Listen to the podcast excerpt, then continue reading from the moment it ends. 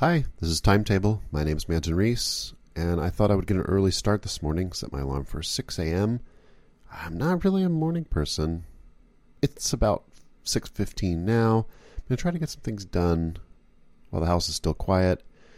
Get a little extra hour of work, maybe. Of course, I was up late, so I'm tired, but I have a couple things I really wanted to finish kind of first thing Monday. And I know if I waited to get started with work until after the you know the kids are off to school, I would really be falling behind already in the week. So we'll see how it goes. Gonna make some coffee, get some things done.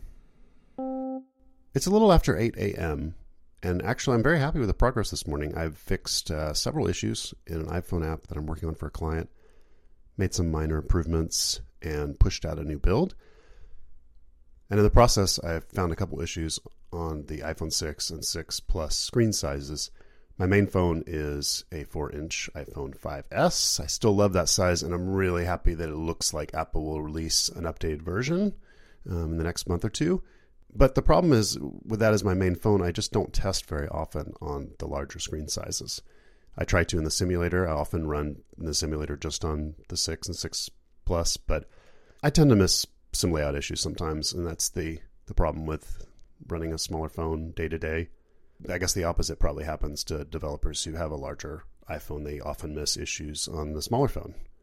And even still, I mean, most of our apps still support technically running on the iPhone 4 and 4S, the 3.5 inch screen size. And I doubt very many developers test often on those screen sizes. And probably works fine, but it's not something where you'd be surprised if there's a layout issue or something that needed to scroll that wasn't in a scroll view.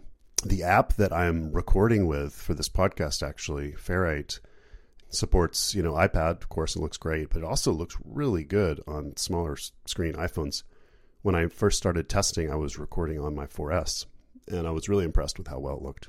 So that developer, yeah, pays better attention, I guess, than I do. But anyway, it's good to catch some of these problems going to kind of wrap up work on this app for the morning, move on to something else, and then maybe revisit if I missed anything in this latest build.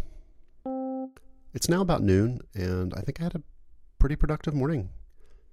I did get one bug report for that iPhone build I sent out, but it was a quick fix. So I committed that change and answered a few emails this morning, and then uh, published two blog posts to my blog and wrote another one that I will probably publish in the morning. I've been doing most of my writing on the Mac lately in Ulysses, which I mentioned the other week, and it's a really great app. And I noticed today that I haven't actually paid for it yet. It, it has a very generous demo period. I think they allow maybe 10 hours of use, which is a little different than than most demos that go by the number of days you use it or have a fixed kind of expiration or limits and I still haven't hit that. So I need to buy it, but I was kind of struck by how long you can use it and how you can integrate it into your workflow before actually having to buy it. But it's a great app. Anyway, I'm going to wrap this episode up today with these kind of three segments from the morning. Hope you're enjoying the podcast. You can find previous episodes on timetable.fm. Thanks for listening.